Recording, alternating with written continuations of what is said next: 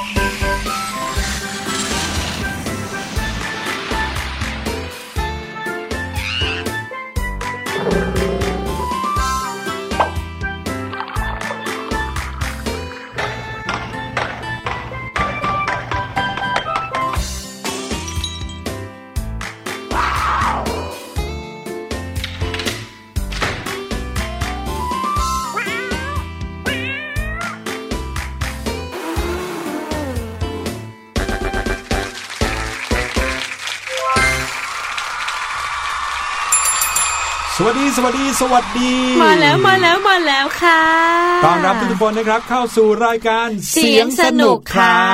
พี่หลุยแล้วก็พี่แนนมาประจำการกันเหมือนเดิม ใช่แล้วค่ะ กับหนึ่งชั่วโมงเต็มที่เราจะพาน้องๆมาพบกับเรื่องราวข่าวสารมากมายที่พี่แนนพี่หลุยนำมาฝากน้องๆค่ะ โดยเฉพาะอย่างยิ่งนะครับ ช่วงนี้การฟังข่าวสาร การฟังความคืบหน้าความเป็นไปเนี่ยของที่ต่างๆ ต้องบอกเลยนะฮะว่ามีความสำคัญมากอืมๆเพราะว่าเราไม่มีโอกาสได้ออกไปที่ไหนกันเยอะสักเท่าไหร่นักใช่ค่ะส่วนใหญ่แล้วคุณพ่อคุณแม่เป็นห่วงเราก็มักจะให้เราอยู่เป็นที่เป็นทางเนาะอืมอยู่บ้านนะครับหรือไม่ก็บางบ้านเนี่ยนะครับเขาใช้วิธีไม่อยากให้น้องๆติดหรือว่ามีความเสี่ยงในการติดเชื้อไวรัสโควิด -19 ค่ะเขาใช้วิธีพาน้องๆ พาคุณย่า คุณยาย คุณปู่ คุณตาผู้สูงอายุเนี่ยไปต่างจังหวัดอืมบางคนมีบ้านต่างจังหวัดอย่างเช่น สมมติว่าพี่แนนมีบ้านอยู่จังหวัดเลยใช่ไหมครับค่ะแล้วส่วนใหญ่ครอบครัวเนี่ยอยู่ที่กรุงเทพกันอืมแต่พอมีเรื่องราวของไวรัสโควิดปุ๊บย้ายให้ไปอยู่ต่างจังหวัดเลย กลับไปอยู่ที่จังหวัดเลย เพราะส่วนใหญ่ตอนนี้ก็ work from home แล้วอ่า work from home ก็หมายถึงการทำงานจากที่บ้านใช่อันนี้สำหรับพี่ๆนะครับหรือว่าคุณพ่อคุณแม่น้องๆลองสังเกตดูก็ได้นะครับว่าที่บ้านเราเนี่ยคุณพ่อคุณแม่ ถ้าปกติแล้วเคยออกไปทำงานทุกๆวันจันทร์ถึงวันศุกร์อืมแล้วเสาร์อาทิตย์อยู่บ้านค่ะแต่กลายเป็นว่าทุกวันนี้จันทร์ถึงศุกร์ก็อยู่บ้านเอ๊ะคุณพ่อคุณแม่ปิดเทอมเหมือนกันเหรอไม่ใช่นะครับ สิ่งนี้เรียกว่าการ work from home นะครับก็คือการทำงานจากที่บ้านใช่ค่ะแต่คุณพ่อคุณแม่ก็ยังต้องใช้อินเทอร์เน็ตในการทำงานกับเอ่อที่ออฟฟิศของเขาค่ะใช่ไหมอย่างพี่แนน work from home ไหมมีบางงานที่ทำค่ะพี่หลุยฮะแต่ว่าตอนนี้เราไม่ได้ work from home เลยเพราะใช่เราจะต้องมา พูดเรื่องราวให้น้องๆฟังใช่ด้วยเรากัน work นะคะ from studio อ่านะครับใครที่อยากจะติดตามรายการเสียงสนุกนะครับ เข้ามาทางเว็บไซต์ไทย PBS นี้ได้ใช่เหมือนเดิมเลยแล้วค่ะนะครับไหนๆพวกเราจะต้องอยู่เป็นที่เป็นทางอยู่บ้านกันแล้วเนี่ยอืมพี่หลุยว่านะ อย่าอยู่เฉยๆเลยดีกว่าทำอะไรนบคะกิจกรรมที่น่าจะสนุกสนานก็คือไม่ดูทีวีกับปลูกต้นไม้อะไรที่เราเคยคุยกันนะฮะอืมแต่ถ้าเกิดว่าตั้งโจทย์ใหม่อ่าให้พี่แนนให้น้องๆลองคิดตามนะครับว่า ถ้าอยู่บ้านแล้วเนี่ยนะครับไม่ออกไปไหนไม่ไปเจอความเสี่ยงแล้วเนี่ยค่ะ ยังจะสามารถทำให้ร่างกายแข็งแรงขึ้นด้วยทำยังไงดีอ่าโอ้วิธีการไหนดี พี่แนนชอบนอนค่ะ พี่หลุย เอาเหรอ นอนหลับไปไม่ต้องรู้เรื่องอะไรใช่ไหมโอ้ไม่ใช่ค่ะ เอาว่านอนให้เต็มอิ่มอืมนอนไม่ดึกครับแล้วก็ตื่นเช้านอนครับครบ8ถึง10ชั่วโมงค่ะอ่าพี่หโดลุยยเฉพาะสำหรับเด็กๆเนาะแปดถึงใช่สิบชั่วโมงเนี่ยกำลังดีเลย ใช่แล้วค่ะครับเพราะว่าเมื่อไหร่ที่พี่แนนนอนเร็ว อาจจะตื่นเช้าหน่อย พี่แนนจะรู้สึกว่าวันนั้นเนี่ยมันกระปี้กระเป๋าอะอืมมันมีพลังรู้สึกว่าร่างกายแข็งแรงเลยอะใช่ใช่อันเนี้ยพี่แนนพูดมีประเด็นเลยนะ พี่หลุยเนี่ยเคยทดลองด้วยตัวเองมาแล้วค่ะพี่หลุยคิดว่าเราควรจะต้องนอนให้ครบ 8 ชั่วโมงใช่ไหมอืมพี่หลุยก็โอ้โหนอนดูทีวี นอนเล่นอินเทอร์เน็ตอ่านหนังสือต่อเลโก้อะไรที่ตัวเองอยากทำนะครับ นอนตีสี่เอ้าโอ้สนุกใหญ่เลยทำตั้งแต่ตอนหัวค่ำแล้วก็ไม่ยอมนอนสักทีนะครับแล้วก็คุณพ่อคุณแม่ก็หลับไปนานแล้วไม่ไม่รู้ว่าเรายังไม่หลับอ่าโอ้อยู่ในห้องส่วนตัวทำนู่นทำนี่จนถึงตีสี่เลยตีสี่เลยเหรคิอดว่าคะไม่เป็นไร เพราะว่าพรุ่งนี้เช้าเราไม่ออกไปไหนอยู่แล้ว ก็คือตื่นสาอะยนอนได้ยาวๆไปเลยตีสี่บวกไป8ชั่วโมงก็น่าจะเป็นเวลาบ่ายสองอืมโอ้โหกะว่าจะตื่นสักตอนบ่ายสองค่ะปรากฏว่าประมาณสักเที่ยงกว่าๆตื่นแล้วนะครับอืมแต่พอเที่ยงกว่าๆตื่นมาปรากฏว่า โอ้โห หมดแรงนะครับปแล้ววดก็หัวไหมคะรู้สึกปวดหัวบ้านหมุนไปหมดเลยนะครับอุ้ยกลับกลายเป็นว่า เอ๊ะ เราก็นอนพอนะ6-8ถึง8ชั่วโมงตามที่เขากำหนดเลยค่ะทำไมทำไม ตื่นมาแล้วยังมึนหัว ตื่นมาแล้วยังปวดหัวแถมไม่สดใสเอาซะเลยอืมนะครับ นั่นก็เลยทำให้พี่หลุยได้รู้ตอนนั้นแหละว่าคำว่านอนพอนะครับ ไม่ได้แปลว่าเอาชั่วโมงมาบวกกันแล้วต้องพอเฉยๆนะค่ะก็จะต้องนอนให้ตรงเวลาด้วยเพ ราะว่าร่างกายของเราเนี่ยมีการกำหนดเอาไว้แล้ว โดยธรรมชาติว่ากลางคืนต้องนอนใช่กลางวันต้องตื่นนะครับใช่แล้วถ้าเราไม่ยอมนอนตอนกลางคืนแล้วไปตื่นตอนกลางวันเนี่ยเราจะงัวเงียง่วงแล้วก็หงุดหงิดง่ายด้วย อืมอย่างน้องๆนะคะ ยิ่งจำเป็นจะต้องนอนเร็วเลยครับเพราะว่า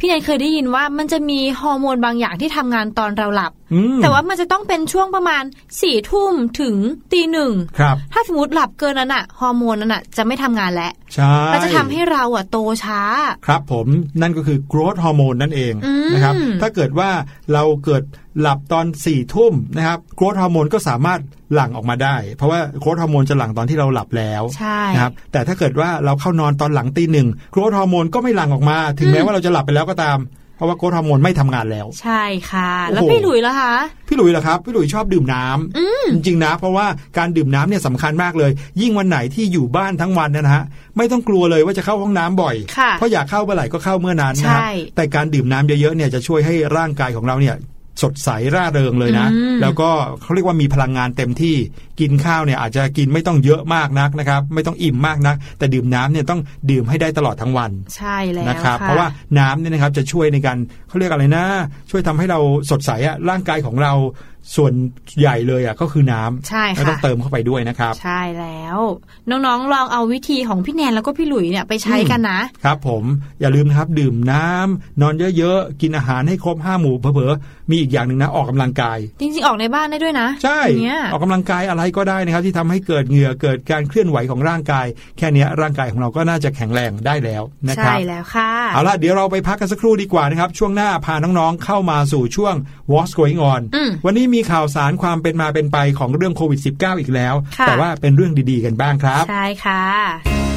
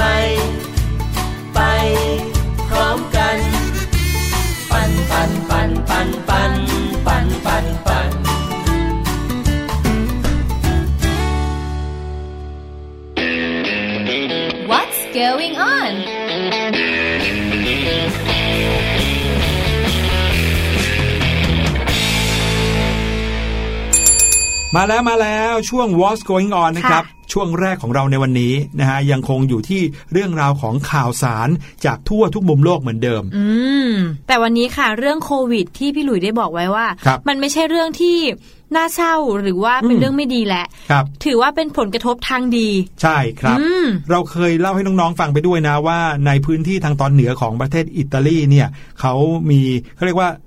ปริมาณมลภาวะทางอากาศลดลงใช่เหมือนอย่างค่ะที่อู่ฮั่นเลยนะครับที่ภาวะก๊าซเรือนกระจกเนี่ยก็ลดลงนะครับอืมภาวะเรือนกระจกลดลงถามว่าทำให้เกิดอะไรขึ้น ก็คือทำให้อากาศสดใสขึ้นนะครับ แล้วก็ ควันฝุ่น ควันพิษต่างๆ ลดน้อยลงจนแบบเกือบร้อยเปอร์เซ็นเลยค่ะทำให้โลกของเรานั้นมีอากาศที่ดีมากขึ้นอืมใช่ไหมวันนี้ก็เป็นอีกเรื่องหนึ่งที่ดีเหมือนเหมือนๆกัน แต่นอกจากเรื่องของอากาศแล้ว คราวนี้เป็นเรื่องของน้ำบ้างครับ ใช่ค่ะ ใครๆก็รู้นะครับว่าเมืองเวนิสเนี่ยนะครับเป็นเมืองที่ใช้การเดินทางสัญจรไปมากันทางเรือเป็นหลักนะครับอืมเพราะว่าเวนิสเนี่ยเป็นเมืองที่มีคลองเวนิสนะครับแล้วก็เป็นคลองที่ใหญ่มาก แล้วก็เป็นคลองที่โด่งดัง นักท่องเที่ยวไปก็จะต้องไปที่เมืองเวนิส เพราะว่าอยากไปนั่งเรือคอนโดล่าใช่แล้วอยากจะไปนั่งเข้าไปในคลองเวนิสนะครับ ซึ่งก็อย่างที่เราได้เห็นกันตามภาพข่าวนะครับ บอกน้องๆอย่างนี้นะฮะในฐานะที่พี่หลุยส์ก็เคยไปที่เวนิสมาแล้วค่ะแน่นะครับ น้ำใน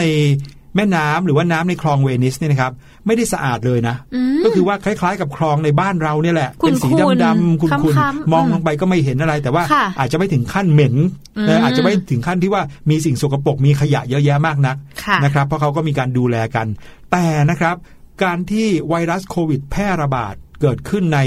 ประเทศอิตาลีโดยเฉพาะที่เมืองเวนิสเนี่ยก็เป็นอีกเมืองหนึ่งที่นักท่องเที่ยวลดหายไปหวบหวบหวบเลย และผู้คนก็ติดไวรัสโควิด -19 กันเยอะนะครับค่ะก็เลยส่งผลไปถึงน้ำในคลองที่เวนิสนะครับจากเดิมเนี่ยก็ไม่ค่อยจะสกปรกเท่าไหร่นะ แต่ดำแต่ว่าขุ่นมองข้างในน้ำไม่เห็น ตอนนี้นะครับน้ำในคลองเวนิสกลับมาใสจนสามารถเห็นปลาเนี่ยแหวกว่ายอยู่ใต้น้ำได้แล้ว โอ้โหสุดยอเอดอใส่ปิ๊งเลย ถูกต้องครับไวรัสตัวนี้นะครับอาจจะเป็นเหมือนกับข่าวร้ายที่หลาย ๆ คนเจอเข้าไปแล้วก็รู้สึกโอ้โห กระทบกระเทือน วิถีชีวิตนะค่ะแล้วก็สิ่งที่เราจะต้องทำกันในแต่ละวันเยอะแยะมากมายเลยนะครับ แต่ว่าอย่างที่บอกเรื่องดีๆ ก็แอบแฝงอยู่บ้างเหมือนกันนะครับ ตั้งแต่เกิดเหตุไวรัสโคโรนาขึ้นมา จนประชาชนออกจากบ้านน้อยลง ผู้คนที่อาศัยอยู่ที่เวนิสเนี่ยก็พบว่าคลองในเมืองของเขานั้นใสขึ้นเรียกว่าใสขึ้นอย่างที่ไม่เคยเป็นมาก่อนนะครับใสที่สุดในรอบหลายสิบปีที่ผ่านมาเลยนะครับอืมความจริงนะฮะตรงนี้เนี่ยถือว่าปัจจุบันเนี่ย ข่าวเนี้เป็นข่าวที่ดังในโลกออนไลน์ในอิตาลีเลยก็ว่าได้ เพราะว่าหลายวันที่ผ่านมานี้เนี่ยก็มีคนที่เขาใช้ Facebook แล้วก็ Twitter จำนวนมากเลย ที่ออกมาแชร์ภาพของคลองเวนิส ซึ่งปัจจุบันเนี่ยใสปิ้งอืมใสจนแทบจะเห็นพื้นด้านใต้ได้เลยแหละครับโอ้ใต้โหถือน้ำว่ามีเหมืปอนลาเป็นแหวกปราว่ายกฏการณ์หนึ่งที่เกิดขึ้นในเมืองเขาเลยเนาะใช่ครับ ลองนึกภาพนะครับว่าน้ำคลองอะคือน้องๆ อาจจะนึกภาพได้ยากสักนิดนึงค่ะเพราะว่าอาจจะไม่เคยเห็นน้ำคลองที่ใสนะฮะแต่ น้ำคลองที่ใสเนี่ยคือใสเหมือนน้ำทะเลเลยอะอืมใสน้ำทะเลแล้วมองเห็นข้างใต้คลองเห็นแบบ ว่ามีคราบสกปรกอยู่ที่ตรงไหนอะไรยังไงแต่ตัวน้ำเนี่ยใสปิ๊งเลยค่ะนะครับเขาบอกว่าหลังจากที่เวนิสเนี่ยมีการกักกันไม่ให้ประชาชนออกมาทำกิจกรรมในเมืองนะครับ น้ำนี้ก็ใสขึ้นอย่างที่บอก เมืองแห่งนี้นะฮะไม่มีท่อระบายน้ำอืมดังนั้นแล้วโดยปกติทุกอย่างจะถูกทิ้งลงสู่คลอง ซึ่งรวมไปถึงบรรดาผงซักฟอกเครื่องสำอางโอ้โหอะไรต่ออะไรด้วย เหมือนคนะครับล้ายๆบ้านเราเลยนะคะพี่หลุย ใช่ พูดได้ว่าเจ้า ไวรัสโควิด -19 เนี่ยทำให้เกิดการกักกันใช่ไหมค่ะการกักกันนี่แหละ คือสิ่งที่ผู้คนในเวนิสเขาขอบคุณกันอืมเพราะว่าเมื่อกักกันแล้วก็ทำให้ประสบกับสภาพแวดล้อมที่ใสสะอาดขนาดนี้อย่างที่ไม่เคยเป็นมาก่อนนะครับ ก็ถือเป็นการเปลี่ยนแปลงที่ดีขึ้นในด้านการอนุรักษ์สิ่งแวดล้อม ที่เกิดขึ้นจากการที่มนุษย์นั้น ใช้ทรัพยากรน้อยลงอ่าโดยที่เราเองก็ไม่รู้ตัวเลยว่า สิ่งที่เราทำนั้นเนี่ยโอ้โห ในช่วงที่ผ่านมาทั้งหลายอะอืมก่อให้เกิดความเสียหายต่อสภาพแวดล้อม ต่อน้ำต่ออากาศแค่ไหนใช่พอวันค่ะนี้นะครับ เราต้องใช้ทรัพยากรน้ำทรัพยากรอากาศน้อยลงนะครับ เพราะความจำเป็นอืมก็กลับทำให้ธรรมชาตินั้นฟื้นฟูขึ้นมาให้กับตัวเองได้ดีขึ้นสวยงามมากยิ่งขึ้นนะครับ ก็ขอบคุณข่าวดีๆ จากสำนักข่าว CNN นะครับ มาถึงข่าวต่อไปค่ะพี่หลุยเดี๋ยวจะข้ามมาฝั่งป่าบ้างครับเมื่อกี้น้ำใสแล้วค่ะอืมแต่ว่าตอนนี้ป่าของเราเนี่ยกำลังจะหายไป ป่าอะไรครับ หายไปไหนครับ นั่นก็คือป่าแอมะซอนค่ะพี่หลุย หรือที่เราคุ้นหูกันในชื่ออเมซอน ป่าแห่งนี้นะคะ เดิมแล้วเนี่ยถือว่าเป็นปอดอีกข้างหนึ่งของโลกเลยครับเนื่องจากที่แห่งนี้นับว่าเป็นหนึ่งในป่าที่ใหญ่ที่สุดของโลกเลยก็ว่าได้อืม ที่รับหน้าที่ดูดก๊าซคาร์บอนไดออกไซด์จากอากาศเนี่ยแล้วก็เปลี่ยนเป็นออกซิเจนให้คนเราหายใจ ซึ่งเนี่ยมันก็เลยกลายเป็นที่หนึ่งที่สำคัญที่สุดในโลกเลยค่ะพี่หลุยแน่นอนครับ เพราะว่าพื้นที่ที่เป็นป่าก็จะทำให้มีอากาศบริสุทธิ์นั่นเองค่ะนะและป่าอเมซอนเนี่ยก็ใหญ่โตมโหฬารมาก อืม แต่ว่าอาจจะมีข่าวไม่ดีก็คือช่วงมีนาคมที่ผ่านมาค่ะ นักวิทยาศาสตร์เขาได้ออกมาเปิดเผยงานวิจัย บอกว่าในปัจจุบันเนี่ยป่าอเมซอนนะคะกำลังจะอยู่ในจุดเสี่ยง อย่างไม่มีวันหวนกลับได้ โอ้โห หรือว่าอาจจะหายไปได้โดยเหลือทิ้งไว้แค่ ระบบนิเวศคล้ายทุ่งหญ้าแห้งแล้งในสวรรค์หน้าภายใน 50 ปีที่จะถึงนี้ค่ะโอ้เดี๋ยวนะ เล่าให้น้องๆเห็นภาพอย่างนี้ก่อนนะครับว่า ป่าแอมะซอนเนี่ยก็คือป่าดงดิบนะอืมคือเป็นป่าที่มองเข้าไปเนี่ยแล้วจะเห็นแต่สีเขียวเขียวทึบเต็มไปหมดขจีเลเลยยนะครับ แล้วก็แน่นอนว่าเมื่อมีสีเขียวมากก็สามารถแลกเปลี่ยนก๊าซให้ออกมาเป็นออกซิเจนได้มากใช่ไหมฮะค่ะ แต่ว่าป่าสวรรค์หน้าหรือว่าทุ่งหญ้าสวรรค์หน้าเนี่ยค่ะพี่หลุยมันตรงกันข้ามกันกับป่าดงดิบเลยใช่แล้นะวคือเป็นป่าที่มีต้นไม้อยู่ห่างๆกัน แล้วต้นไม้ก็ไม่ได้มีสีเขียวด้วยนะ บางทีก็ใช่เป็นทุ่งหญ้าที่มีแต่หญ้า สูงๆขึ้นมาอืมนะครับ แล้วก็ลองนึกถึงภาพทุ่งหญ้าในประเทศแอฟริกาใต้อะใช่ที่แบบว่าโอ้โห เหมือนในเรื่อง Lion King อย่างเงี้ยอืมไม่มีป่าที่แบบโอ้โห ดงดิบแบบนั้น แต่เป็นป่าที่แห้งแล้งทางนักเขียนหลักของงานวิจัยค่ะ คุณไซมอนวิลคอกนะคะ เขาได้ข้อสรุปอันน่ากลัวนี้ จากการที่พวกเขาศึกษาข้อมูลการสูญเสียป่า ของป่าอเมซอนแล้วก็ป่าอื่นๆเนี่ยค่ะ ในช่วงหลายปีที่ผ่านมาครับพวกเขาเนี่ยบอกว่าตั้งแต่ในช่วงฤดูร้อนของปี 2019อืมโลกของเราได้พบกับเหตุการณ์ไฟป่ามากถึง 40,000 ครั้งพี่หลุยสี่หมื่นครั้งเลยเหรอือมโอ้แล้วแถมยังต้องพบกับภาวะอากาศเปลี่ยนแปลงอย่างหนักค่ะ แล้วก็เกิดการถางป่าอย่างที่ไม่เคยเกิดขึ้นมาก่อนในรอบ 11 ปีเลย โอ้โห ทั้งหมดนี้นะคะทำให้ระบบนิเวศป่าใหญ่ ๆ อย่างอเมซอนเนี่ยหายไปมากกว่า 20%ของพื้นที่ป่าเดิมครับแล้วก็การสูญเสียดังกล่าวเนี่ยอาจจะมากถึง 35%แล้วก็มากพอที่จะทำให้ป่านะคะ พังทลายลงในเวลาอันรวดเร็วด้วยอุ้ยฟังแล้วขนลุกจังเลย ใช่ไหมครับ ซึ่งอ้างอิงจากทีมวิจัยนะคะหนึ่งในกุญแจสำคัญของการพังทลาย แล้วก็การเปลี่ยนแปลงทางระบบนิเวศครั้งเนี้ยมาจากการสูญเสียสัตว์ที่อยู่ในห่วงโซ่อาหารที่เกื้อกูลกันและกันค่ะพี่ครัหบลุย และสัตว์ตัวนั้นที่ค่อนข้างจะสำคัญก็คือช้างค่ะฮะ ซึ่งแม้ว่าเจ้าช้างเนี่ยมันจะชอบไปล้มต้นไม้ใช่ไหมเอาพี่หตัลุวยไปถูถูต้นไม้แล้วก็ล้มโครเอมอเลย แต่ว่าเมล็ดพันธุ์ที่อยู่ที่ต้นไม้อะค่ะครับมันจะไปแพร่กระจาย บางทีอ๋อนกมันอาจจะคาบเสร็จแล้วก็ไปปลูกไว้ที่อื่นนู่นนี่ครับทำให้ต้นไม้เนี่ยมันขึ้นเรื่อยครับๆแต่พอสัตว์ก็ลดลง ต้นไม้ก็ลดลง มันก็เลยทำให้ สิ่งที่เหมือนเป็นต้นต่อการเพิ่มขึ้นอะ มันน้อยลงไปค่ะอ๋อครับผม ดังนั้นถ้าพวกเราเนี่ยเสียสัตว์พวกนี้ไปมากๆ ก็ไม่ใช่เรื่องแปลกเลยที่ระยะการเติบโตใหม่ของต้นไม้จะลดลง แล้วก็นำไปสู่การเปลี่ยนแปลงอย่างรวดเร็วของภูมิประเทศ แล้วก็ผืนป่าในเวลาอันสั้นนี้ โอ้โหฟังแล้วก็รู้สึกใจหายเลยนะฮะอืมคือตั้งแต่เด็กมาเนี่ยพี่หลุยส์ก็เหมือนเรียนรู้มาตลอดเลย เหมือนเคยได้ยินมาตลอดเลยว่า ป่าแอมะซอนเนี่ยก็คือป่าที่ใหญ่ที่สุดในโลก แล้วก็เป็นสมป่าบูรณ์มากๆดงดิบแล้วก็สมบูรณ์จริง ๆ นะครับ แน่นอนว่า ป่าที่สมบูรณ์เนี่ยตอนเด็กๆนะพี่หลุยส์ก็จะคิดว่าป่าที่สมบูรณ์นะในนั้นต้องมีทั้งเสืออมทั้งคิงคอง ทั้งงูทั้งอะไรมีทุกที่อย่างเลยแปลกๆนะฮะค่ะแต่ลองนึกถึงว่าถ้าป่าเนี่ยหายไปสัตว์พวกนี้ก็ไม่รู้จะไปอยู่ไหนนะค่ะก็อาจจะล้มตายไปเลยก็ว่าได้ ใช่ค่ะพี่หลุย ทางคุณจรค่ะหนึ่งในทีมวิจัยเขาได้บอกว่า จริงอยู่ที่ป่าที่ปกติใหญ่กว่าป่าอื่นเกือบ 100 เท่าเช่นเนี้ยย่อมต้องใช้เวลานานกว่าปกติที่จะหายไปได้ แต่มันก็ไม่ได้นานกว่าปากอื่นๆ ร้อยเท่าอย่างที่เราคิดนั่นหมายความว่าระบบนิเวศใหญ่ที่สุดที่เรามีในโลกตอนเนี้ยกำลังมีแนวโน้มที่จะพังทลายเร็วกว่าที่เราคิดมาก ๆ ในเวลาหลักทศวรรษเท่านั้นเอง ทศวรรษก็คือประมาณ 10 ปี ใช่แล้วสิบค่ะยี่สิบสามสิบสี่สิบห้าสิบนะครับเรียกว่าทศวรรษนะครับ ซึ่งอย่างที่เขาทำลายกันไว้ว่า ไม่แน่นะถ้าอัตราการเกิดขึ้นของป่ามันน้อยลง แล้วก็เจอกับไฟป่าเป็นหมื่นๆครั้งอย่างนี้นะฮะภายใน 50 ปีป่าอเมซอนก็อาจจะหายไปก็ได้ใช่โอ้โหแล้วคิดแล้วก็ค่ะขนลุกนะครับ สิ่งที่พวกเราทำกันได้มีอะไรบ้างคะเนี่ย ปลูกต้นไม้ในบ้านเราจะช่วยได้ไหมหุยก็อาจจะช่วยได้นะคะเนอะเพราะว่าการเกิดไฟป่าหรือการเกิดอุณหภูมิเปลี่ยนแปลงทั้งหลายเนี่ยอืมมันเกิดจากสิ่งเล็ก ๆ ที่เราทำตอนเนี้ยพี่หลุยใช่ครับ เพราะฉะนั้นถ้าเกิดว่าช่วงนี้ใครอยู่บ้านนะ ไม่ได้ออกไปไหนกันมากมาย ก็ลองหาเมล็ดพันธุ์มาปลูกในพื้นที่บ้านของเรานะค่ะเอาไม้ยืนต้นที่แบบเออให้ร่มเงาให้อะไรเงี้ยทำให้บ้านเราเย็นด้วยนะครับ แล้วก็ใช่แล้วช่วยลดภาวะโลกร้อนด้วยนะครับ มาถึงอีกหนึ่งข่าวนะครับ ก่อนที่เราจะไปพักกันก่อนนะฮะเป็นข่าวที่อื้อหือในในชีวิตพี่หลุยเนี่ยไม่เคยเจอแบบนี้มาก่อนนะครับค่ะสมมุติว่าเราจะไปเที่ยว เราก็จะต้องมีการจองที่พักล่วงหน้าใช่ไหมครับค่ะเดี๋ยวนี้การจองที่พักล่วงหน้าเขาก็จองกันได้ในอินเทอร์เน็ตอืมอ่าจองในอินเทอร์เน็ตเช่นสมมติว่าสัปดาห์หน้า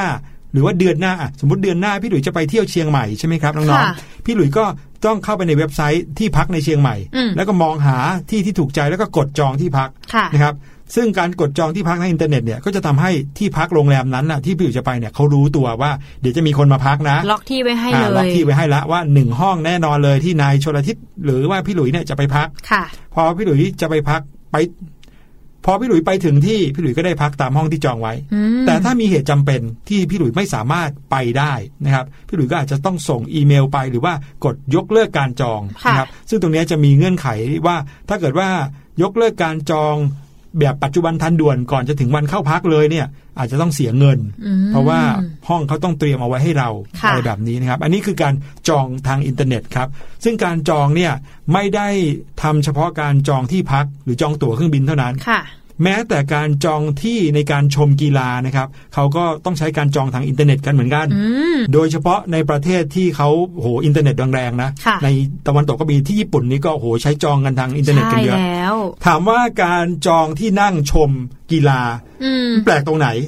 ก็อาจจะไม่แปลกนั่นน่ะสินะคะแต่ถ้าอยู่ดีๆ ไปจองกันประมาณสักพันแปดร้อยที่นะครับก็คือไปไปหลายคนหรือเปล่าพี่หลุย แปลกไหมพันแปดร้อยที่ เขาอาจจะไปหลายคนไง เออ แต่ถ้าเกิดว่าจองกันทีละเยอะๆอย่างเงี้ยแสดงว่าถ้าเกิดว่าพี่หลุยเป็นเจ้าของเว็บไซต์ หรือเจ้าของสนามกีฬานะจะต้องค่ะโอ้ยดีใจแน่เลยใช่คนจะมาดูเป็นพันๆคนเลยนะครับ ถ้าเราเป็นแฟนกีฬาเราก็ต้องรีบไปจองเพื่อกลัวว่าที่นั่งจะหมดใช่ไหมครับอืมแต่ครับมีเหตุการณ์เหตุการณ์หนึ่งเกิดขึ้น ซึ่งอันนี้เป็นเหตุการณ์ที่เป็นอุทาหรณ์แล้วก็ไม่แนะนำเลยค่ะสำหรับใครที่รู้จักการจองทางอินเทอร์เน็ตอย่างน้องๆ อาจจะอยากลองจองทางอินเทอร์เน็ตให้คุณพ่อคุณแม่เนี่ย อย่าใช้วิธีตามในข่าวนี้นะครับอืมมีชายคนหนึ่งชาวญี่ปุ่นครับวัย 41 ปีแล้วนะครับ มีชื่อว่าคิโยชิชิบามารุเขา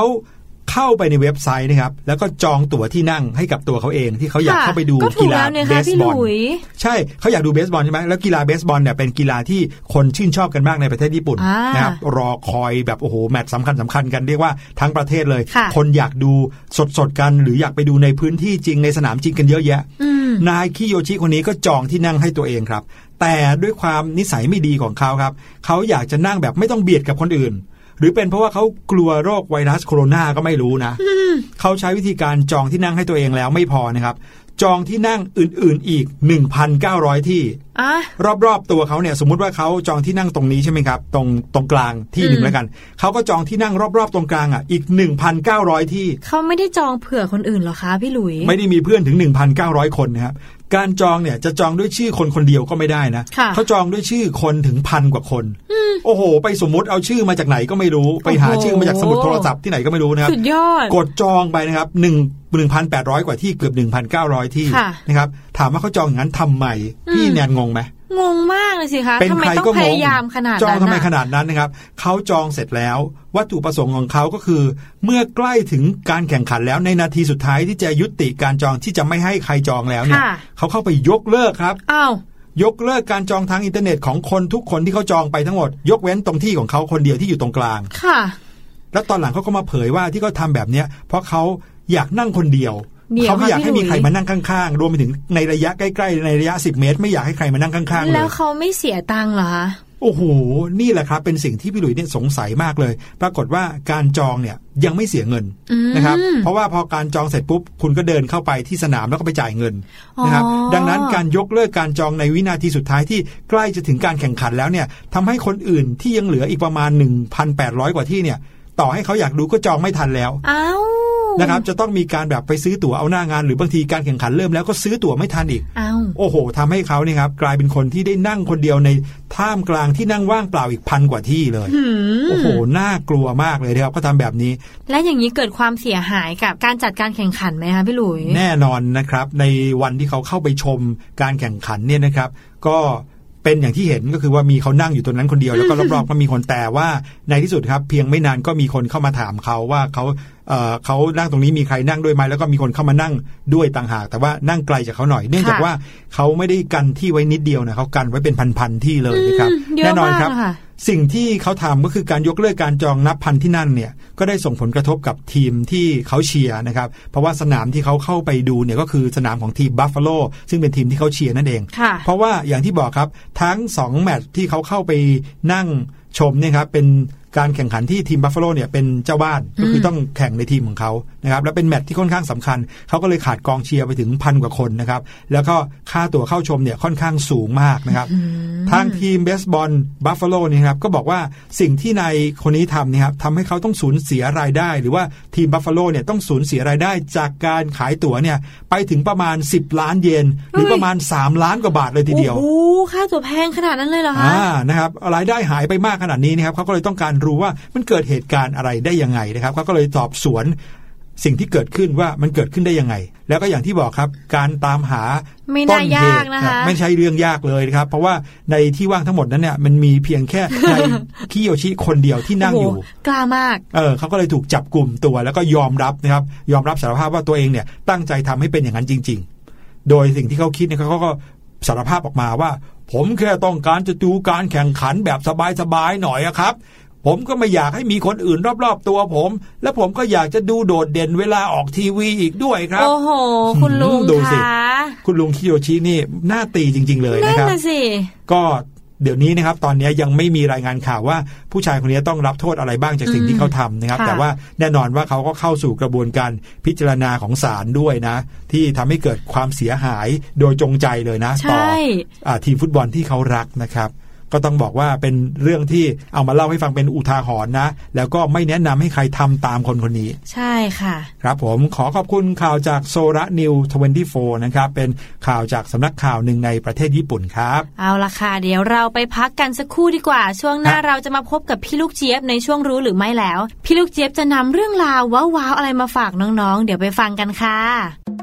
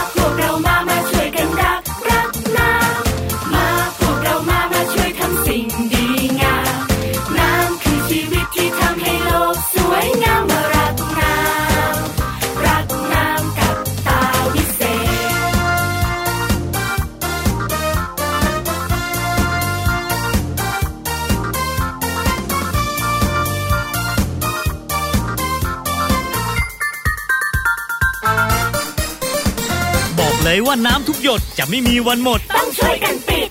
ดื่มน้ำให้หมด ปิดน้ำให้สนิทจะไม่วิกฤตต้องช่วย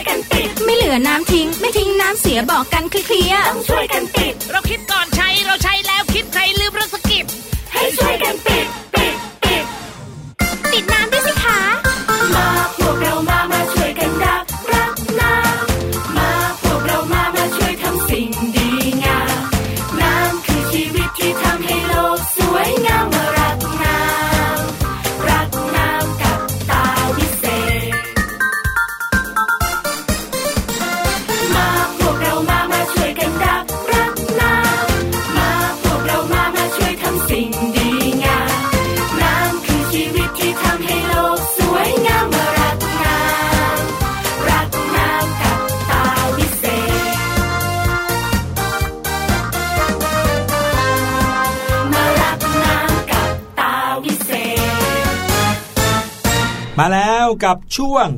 รู้หรือไม่ค่ะวันนี้พี่ลูกเจี๊ยบก็รอน้องๆอยู่ แล้วก็รอพี่หลุยพี่แนนด้วยเดี๋ยวพี่หลุยพี่แนนไปนั่งฟังกับน้องๆด้วยนะครับอืมได้ข่าวว่าเรื่องราวในวันนี้เป็นเรื่องราวของการดูแลตัวเองอย่างหนึ่ง อุ้ยอ่า เวลาดูแลตัวน้องเองๆอะเหรออย่างพี่แนนก็ได้พี่แนนตื่นเช้ามา เวลาอยากจะรู้ว่าตัวเองเนี่ยโอ้ยดูดีหรือยัง วันนี้พี่แนนต้องทำไงครับอุ้ยก็ต้องไปส่องกระจกสิคะส่องกระจกใช่ไหมอืมแล้วถ้าเกิดว่าเราเนี่ยเกิดในยุคสมัยโบราณโอ้ที่ยังไม่มีการประดิษฐ์กระจกเลยอะเราทำไงอุ้ยนั่นน่ะสิคะพี่หลุยอืมแล้วจะนึกดูไม่ออกดีเลยต้องให้คนอื่นมองให้เหรอเอ้ยดูดีหรือยังอะไรอย่างเงี้ยหรือเปล่าเธอเธอฉันดูดีหรือยังช่วยดูหน่อยเออเขาทำอะไรเขาใช้อะไรแทนกระจก วันนี้พี่ลูกเจี๊ยบมีคำตอบครับ รู้หรือไม่กับพี่ลูกเจี๊ยบ สวัสดีค่ะ ต้อนรับทุกคนเข้าสู่ช่วง รู้หรือไม่กับพี่ลูกเจี๊ยบนะคะ น้องๆ รู้หรือไม่คะว่าคนสมัยก่อนเนี่ย เขาใช้อะไรส่องแทนกระจก และ กระจกนั้นมีที่มาที่ไปอย่างไรบ้าง เรื่องนี้นะคะ ง่ายมากๆเลยแหละค่ะ ในสมัยก่อนเนี่ยยังไม่มีกระจกใช่ไหมล่ะคะแต่สิ่งที่อยู่ใกล้ตัวเขามากที่สุด และสามารถที่จะสะท้อนภาพได้ดีที่สุด นั่นก็คือน้ำนั่นเองค่ะ แม้แต่ในสำนวนไทย เรายังมีสำนวนที่บอกว่าตักน้ำใส่กะโหลกชะโงกดูเงาเลยเห็นไหมล่ะคะ ดังนั้นค่ะ น้ำจึงนับเป็นกระจกบานแรกของมวลหมู่มนุษยชาติเลยละค่ะ หลังจากนั้นนะคะในยุคสำริดค่ะ ก็ได้มีการประดิษฐ์กระจกเงาจากแผ่นโลหะ วิธีการก็คือนำแผ่นโลหะมาขัดให้เป็นมันวับ สะท้อนภาพได้ค่ะ นอกจากนี้นะคะก็ยังทำออกมาแบบมีขนาดพอเหมาะ สามารถที่จะถือหรือพกติดตัวไปไหนมาไหนได้อีกด้วยค่ะ ทางแถบเมโสโปเตเมียนะคะ ชาวซูเมเรียนเนี่ยมักจะนำกระจกเนี่ยไปเข้าด้ามค่ะ พูดง่ายๆก็คือให้สามารถถือได้ด้วยนั่นเองค่ะ ด้ามกระจกเหล่านี้นะคะ มักจะทำด้วยไม้ งาช้าง หรือไม่ก็ทองคำค่ะ ส่วนทางชาวอียิปต์เนี่ยก็จะมีการแกะสลักด้ามถือของกระจก เป็นลวดลายต่างๆ สวยงามมากๆเลย ที่นิยมก็มักจะแกะเป็นรูปสัตว์ ดอกไม้แล้วก็นกต่างๆค่ะ ในสมัยนั้นนะคะมีชาวอิสราเอลเนี่ยมาเรียนงานฝีมือจากชาวอียิปต์เนี่ยไม่น้อยเลยค่ะ ชาวอิสราเอลค่ะ ก็เลยนิยมใช้กระจกโลหะตามไปด้วย เขาเล่ากันว่านะคะเมื่อโมเสสเนี่ยต้องการจะทำอ่างทองเหลืองวางบนแท่นบูชาสำหรับใช้ในพิธีกรรมเนี่ยเขาได้สั่งให้ผู้หญิงชาวอิสราเอลทุกคน เสียสละกระจกของตัวเอง เพื่อใช้หลอมเป็นอ่างค่ะ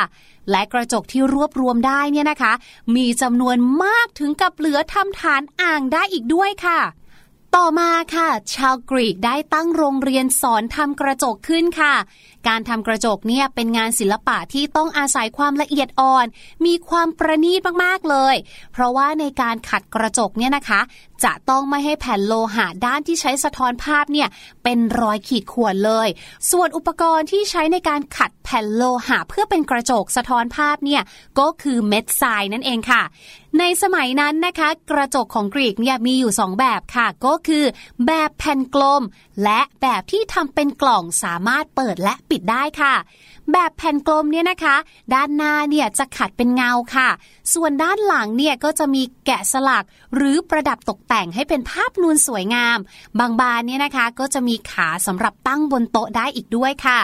ส่วนแบบกล่องนั้นเนี่ยเป็นแผ่นกระจกสองบานประกบเข้าหากัน ถ้านึกนึกดูเนี่ยให้น้องๆ นึกภาพเปลือกหอยค่ะ จะมีลักษณะเปิดปิดแบบนั้นเลย โดยด้านหนึ่งนะคะจะมีการขัดจนเป็นเงาสะท้อนภาพได้ ส่วนอีกด้านค่ะ จะเป็นเหมือนฝาปิดก็เลยไม่ต้องขัดนะคะ ปล่อยให้มีลักษณะด้านไว้ค่ะ ส่วนชาวโรมันเนี่ยนะคะ ก็ทำกระจกเหมือนกันค่ะ โลหะที่นิยมนำมาขัดให้เป็นมันจนสะท้อนเงากลายเป็นกระจกได้เนี่ยก็คือเงินนั่นเองค่ะ เพราะว่าให้ภาพสะท้อนที่สมจริงกว่านั่นเอง ต่อมาค่ะกระจกเงินเนี่ยเริ่มได้รับความนิยมน้อยลงค่ะ เพราะว่าคนเนี่ยหันมาสนใจกระจกที่ทำจากทองแทนค่ะ มีการบันทึกเขียนไว้ด้วยนะคะว่า แม้แต่สาวใช้ในบ้านเศรษฐีเนี่ยยังอยากได้กระจกทองมาก ถึงขั้นยอมแลกกับค่าจ้างเลย ต่อมาในปีคริสตศักราช 1,300 ค่ะ มีการพัฒนาการทำแก้วให้เป็นกระจกได้ค่ะ แต่เดิมแม้ว่าจะมีการหลอมและเป่าแก้วให้เป็นขวด เป็นแก้วน้ำหรือเป็นเครื่องประดับแล้วเนี่ย แต่ยังไม่เคยมีใครนำแก้วมาทำเป็นกระจกมาก่อนเลยนะคะ ก็เริ่มขึ้นเมื่อปีคริสตศักราช 1,300 โดยเป็นฝีมือของช่างเป่าแก้วชาวเวนิสนั่นเองค่ะ โดยในตอนนั้นเนี่ยนะคะ กระจกที่ได้เนี่ยก็ยังคงขุ่นแล้วก็ให้ภาพบิดเบี้ยวอยู่นั่นเองค่ะ จนกระทั่งนะคะก็มีการพัฒนาปรับปรุงกระจกให้มีคุณภาพมากขึ้นเรื่อยๆ ค่ะ จนปี 1687 ค่ะ ชาวฝรั่งเศสที่ชื่อว่าคุณเบรนาร์ดนะคะ ก็สามารถที่จะคิดวิธีเทเนื้อแก้วเป็นแผ่นกระจกให้เรียบไม่ขรุขระได้ค่ะ นอกจากนั้นนะคะ เขายังสามารถประดิษฐ์กระจกแก้วให้มีแผ่นบางแล้วก็ยาวขนาดว่าสามารถส่องคนได้เต็มตัวอีกด้วยค่ะ และทั้งหมดนี้นะคะก็คือเรื่องราววิวัฒนาการของกระจกนั่นเองค่ะ ขอขอบคุณข้อมูลสนุกสนานน่ารู้จากหนังสือ 108ซองคำถามสำนักพิมพ์สารคดีด้วยนะคะ ส่วนวันนี้หมดเวลาของพี่ลูกเจี๊ยบแล้ว เจอกันใหม่ครั้งหน้าวันนี้ สวัสดีค่ะ รู้หรือไม่กับพี่ลูกเจี๊ยบ โอ้โหล้ำลึกมากใช่ใช่ไหมแล้วขอบคุณพี่ลูกเจี๊ยบมากๆเลยครับ กับเรื่องราวว้าวๆในช่วงรู้หรือไม่ครับ เดี๋ยวไปพักกันสักครู่ก่อนฟังเพลงกันให้สบายใจ แล้วก็มาเข้าห้องเรียนสายชิวกัน สวัสดีครับ สวัสดีค่ะ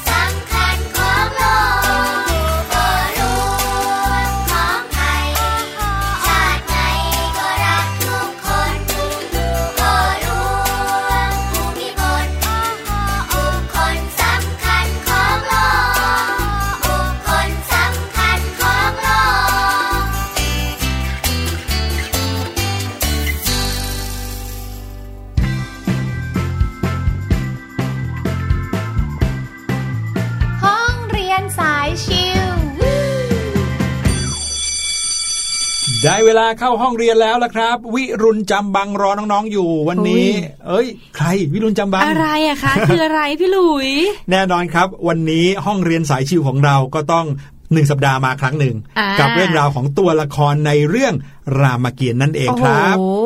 วิรุณจำบางถือว่าเป็นชื่อที่พี่แนนไม่ค่อยได้ยินนะคะนะไม่ค่อยคุ้นหูเลย วิรุณเนี่ยคล้าย ๆ กับชื่อพิรุณที่แปลว่าฝนน่ะอืมเออพระพิรุณเนี่ยวิรุณเออหรือว่าอะไรอย่างนี้นะครับ แต่ว่าวิรุณจำบังเนี่ยคือไปจำอะไรมาแล้วบังอะไร นะครับเป็นชื่อของยักษ์ตนหนึ่งนะครับ วิรุณจำบัง ยักษ์ตนนี้นะครับเป็นญาติกับทศกัณฐ์ครับอ๋อเขาเป็นโอรสของพญาทูต ซึ่งพญาทูตนั้นเป็นกษัตริย์เมืองจารึกองค์ที่หนึ่งนะครับซึ่งก็เป็นโอรสองค์ที่ห้า ของท้าวลัสเตียนกับนางรัศดานะครับท้าวลัสเตียนก็คือพ่อของหนุมานนั่นเองค่ะดังนั้นเขาก็เลยเป็นน้องชายร่วมบิดามารดาของทศกัณฐ์เลย วิรุณจำบังนั้นนะครับ เป็นยักษ์ที่ขี่ม้าอืมมีม้าทรงคู่ใจตัวหนึ่งนะครับ เป็นม้าตัวดำปากแดงที่ชื่อว่านินพาหุนะครับซึ่งเจ้านินพาหุนี้สามารถหายตัวได้ โอ้โห สุดยอด วิรุณจำบังก็หายตัวได้ ก็เลยเป็นที่มาของชื่อวิรุณจำบังนั่นเองอ๋อหมายความว่าเหมือนมีอะไรสามารถบังไว้มาบังเหรอได้อะไรอย่างนี้นะครับ วิรุณจำบังนั้นรับอาสาทศกัณฐ์ยกทัพไปทำสงครามกับพระราม และบรรดาพลวานอนของพระรามนะครัแก๊บงวานอนนะคะใช่ซึ่งตอนนั้นเนี่ยพระรามแล้วก็กองทัพวานอนกำลังมุ่งหน้ามาที่กรุงลงกา เพื่อที่จะมาทวงนางสีดาคืนอืมนะครับครั้งนั้นเป็นครั้งแรกแล้วก็ต้องบอกว่าวิรุณจำบังก็ปรากฏตัวในฉากนี้นี่เองในตอนนี้นี่เองนะครับค่ะตอนนั้นเนี่ย วิรุณจำบังก็ไปสมทบกับทัพของเท้าสัทธาศูนย์เจ้าเมืองอัสดง ซึ่งเป็นสหายอีกตนหนึ่งของทศกัณฐ์ซึ่งต่อมานะครับเท้าสัทธาศูนย์ก็ถูกหนุมานฆ่าตายเหมือนกันครับ ทีนี้นะฮะตอนที่วิรุณจำบังไปรบ บรรดาทหารที่เป็นยักษ์ของวิรุณจำบังเนี่ยค่ะก็ถูกพลวานอนหรือว่าทหารที่เป็นลิงของฝั่งพระรามเนี่ยฆ่าตายหมดเลยอืม เห็นไหมเก่งมากเลยเนาะจริงค่ะเป็นลิงฆ่ายักษ์ตายหมดเลยนะครับโอ้วิรุณจำบังก็เลยดึงตอนนั้นเนี่ยตัวเองเป็นแม่ทัพใช่ไหมฮะค่ะก็เลยร่ายเวทมนต์กำบังตัวเองก็คือหายตัวได้นะครับ แล้วก็หายตัวม้าของตัวเองด้วยนะครับ เข้าไปสังหารฝ่ายวานอนล้มตายเป็นจำนวนมากเลยโอ้นึกออกไหมลองนึกภาพในเอ่อสถานที่ที่เป็นที่พักเป็นแคมป์ของฝั่งพระรามอะ ซึ่งมีทหารลิงเต็มไปหมดเลยนะครับค่ะอยู่ดีๆ ลิงก็ล้มตายลง อยู่ดีๆ ก็เหมือนกับเลือดออกแล้วก็ตายลง ซึ่งไม่มีใครเห็นเลยว่าเกิดอะไรขึ้นอืมแต่นั่นก็คือวิรุณจำบังกับม้าของเขาเนี่ยนะครับแอบเข้าไปในแคมป์ไปในค่ายทหารของพระรามแล้วก็แอบไปฆ่าลิงออกไปทีละตัวนะครับ พระรามก็เริ่มเห็นความไม่ชอบมาพากลนะครับ ก็เลยตรัสถามพิเภกนะครับพิเภกซึ่งเป็นเหมือนกับหมอหลวงนะครับ ซึ่งเป็นเหมือนโหราจารย์ ประจำกองทัพพระรามค่ะก็ตอบว่า ขณะนี้วิรุณจำบังได้ใช้เวทมนต์หายตัวเข้ามาในกองทัพ แล้วก็มาฆ่าบรรดาวานอนล้มตายเป็นจำนวนมากพะยะค่ะอืมพี่เพ่ก็เลยถวายคำแนะนำให้กับพระรามด้วยนะครับ ให้พระรามเนี่ยแผลงสอนไปฆ่าม้านินพาหุของวิรุณจำบังอ๋อซะจะต้องค้าจะต้องฆ่าหมาก่อน ครับผม เมื่อพระรามแผลนสอนพรหมมาศออกไปปูชสอนของพระรามก็พุ่งไปเสียบถูกม้าทรงของวิรุณจำบัง ที่ชื่อว่าเจ้านินพาหุเนี่ยตายลงอืมวิรุณจำบังก็ตกใจแล้วก็โกรธด้วย เพราะว่าม้าตัวนี้เป็นม้าคู่ใจเลยค่ะนะครับไปไหนก็มีไปด้วยกันตลอดนะครับ แล้วก็เมื่อม้าถูกสอนของพระรามฆ่าตายซะแล้ว วิรุณจำบังก็ไม่มีอะไรจะขี่หนีไปแล้วนะครับ วิรุณจำบังเริ่มที่จะคิดว่าตัวเองสู้ไม่ได้แน่นอน ก็เลยคิดจะหนีไปโดยตอนนั้นเขาก็ร่ายเวทมนต์เสกผ้าโพกศีรษะของตัวเองนั้น ให้เป็นหุ่นยนต์ อ่าสมัยนั้นมีหุ่นยนต์แล้วนะหุ่นยนต์เหรอคะตัดตัดตัดค่ะคือวิรุณจำบังหุ่นยนต์ในที่นี้ก็หมายถึงเป็นร่างร่างจำลอง เหมือนร่างโคลนอ่าเหมือนร่างโคลนนิ่งนะครับของวิรุณจำบังค่ะนะครับแล้วตัวเองนั้นก็เลยหลบหนีไป หลบหนีออกมาได้สำเร็จ แล้วก็ไปพบกับนางวานรินครับ นางวานรินเนี่ยอยู่ในถ้ำกลางป่านะครับ แล้วก็แนะนำให้วิรุณจำบังไปซ่อนตัวอยู่ในฟองน้ำ ที่นาทีสีทันดอนคือว่าลงใต้น้ำไปเลยนะครับอืมฝ่ายพระรามเนี่ยก็ล่วงรู้กลศึกอันนี้นะครับ ก็แผลงสอนออกไปเป็นตาข่ายก็คือว่าลูกศรของพระรามเนี่ยเพื่อเมื่อปล่อยออกไปแล้ว สามารถกลายเป็นตาข่ายแล้วได้ก็ไปจับไปจับไปคลุมรูปจำแรงของวิรุณจำบังที่อืมทำจากผ้าโพกหัวเนี่ยนะครับ เสร็จแล้วก็สั่งให้หนุมานติดตามออกไป ไปสังหารวิรุณจำบังซะค่ะหนุมานก็ติดตามออกไปนะครับ จนกระทั่งไปพบกับนางวานริน ซึ่งวิสัยของหนุมานค่ะเมื่อเจอสตรีก็ต้องเข้าไปเกี่ยวพาราสีเข้าไปจีบ โอ้โห รู้สึกว่าชอบนางวานรินเหลือเกินนะครับ แล้วก็จนทราบว่านางวานรินเนี่ย เป็นนางฟ้าครับอืมจริงๆแล้วไม่ได้เป็นผู้หญิงอะไรที่อยู่ในป่าธรรมดานะค่ะเป็นนางฟ้าที่ถูกสาบลงมาอย่างโลกมนุษย์นะครับ เพราะว่านางฟ้าองค์นี้ทำผิดในตอนสมัยที่นางวานารินเป็นนางฟ้าเนี่ยเธอมีหน้าที่ในการรักษาโคมไฟ แต่บังเอิญเธอทำให้ ประทีปนั้นนะดับเลยโดนพระอิศวรสาบลงมา ให้ลงมาอยู่กลางป่าเป็นมนุษย์ธรรมดานะครับ แล้วก็บอกว่าจะพ้นคำสาบได้ก็ต่อเมื่อพบทหารเอกของพระรามโอ้โหแหมรู้เลยบังเอิญเป๊ะเลยนะครับใช่ข้าพระเจ้าหนุมานก็เป็นทหารเอกของพระรามเหมือนกันนะครับ เมื่อนางวานารินนะครับ ตกลงปลงใจชอบกับหนุมานแล้วก็เลยค่ะบอกที่ซ่อนของวิรุณจำบังอืมว่าไปแปลงร่างเป็นฟองน้ำอยู่ในน้ำโน่นนะครับ วิรุณจำบังก็เลยเจอกับหนุมานค่ะนะครับ หนุมานก็ขอบคุณนางวานาริน แล้วก็ส่งนางกลับขึ้นสู่สวรโอ้รค์กลับไปเป็นนางฟ้าเหมือนเดิมใช่เนื่องจากว่าพบกับทหารเอกของพระรามแล้วนะครับอืมหนุมานก็เลยตามไปตามคำบอกของนางวานารินแล้วก็ตามไปสังหารวิรุณจำบังได้สำเร็จครับโอ้โหนั่นก็คือเรื่องราวของวิรุณจำบังนะครับ ใช่แล้วซึ่งถ้าค่ะเกิดว่าใครอยากเห็นว่าวิรุณจำบังหน้าตาเป็นยังไงนะครับ ให้ไปที่สนามบินสุวรรณภูมิเลยอืมนะครับ เพราะว่า วิรุณจำบังนั้นเป็นหนึ่งในยักษ์ 12 ตน ที่ยืนอยู่บนชั้นบริเวณผู้โดยสารขาออก ค่ะพี่หลุยที่สนามบินสุวรรณภูมิโอ้ด้วยมีนะคเยรับอะมากเลยนะ ใช่ ถ้าเกิดว่าใครอยากเห็นยักษ์ในเรื่องรามเกียรติ์นะครับ เข้าไปเลยที่สนามบินสุวรรณภูมิ ซึ่งในค่ะวงเล็บตอนนี้อาจจะยังไม่เหมาะนะครับอืมเพราะว่าอาจจะต้องป้องกันตัวเองจากเชื้อไวรัสนิดนึงนะครับ ถ้าใครอยากจะเห็นนะฮะ 12 ตนก็จะมีทศกัณฐ์สหัสเดชะอัสกันมารา จักรวรรดิอินทรชิต มังกรกันมยราบ สุริยภพ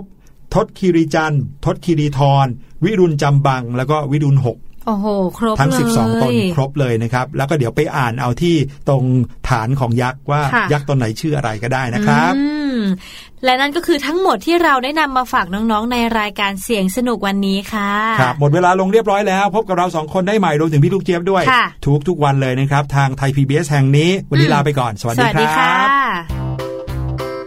สบัดจินตนาการ สนุกกับเสียง เสริมสร้างความรู้